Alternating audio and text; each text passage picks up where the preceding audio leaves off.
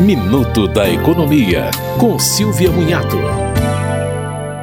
A pesquisa de taxa de juros do Procon de São Paulo mostrou aumento das taxas do empréstimo pessoal em maio. A taxa média foi de 7,66% ao mês, um aumento de 0,52% em relação a abril. No cheque especial, a taxa média dos bancos pesquisados foi de 7,96% ao mês, a mesma desde fevereiro de 2021.